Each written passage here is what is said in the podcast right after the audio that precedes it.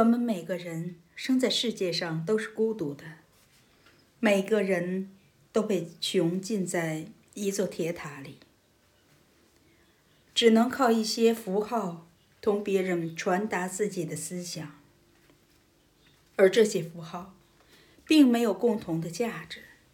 因此它们的意义是模糊的、不确定的。我们非常可怜的想把自己心中的财富传送给别人。但是，他们却没有接受这些财富的能力，因为我们只能孤独的行走，尽管身体相互依傍，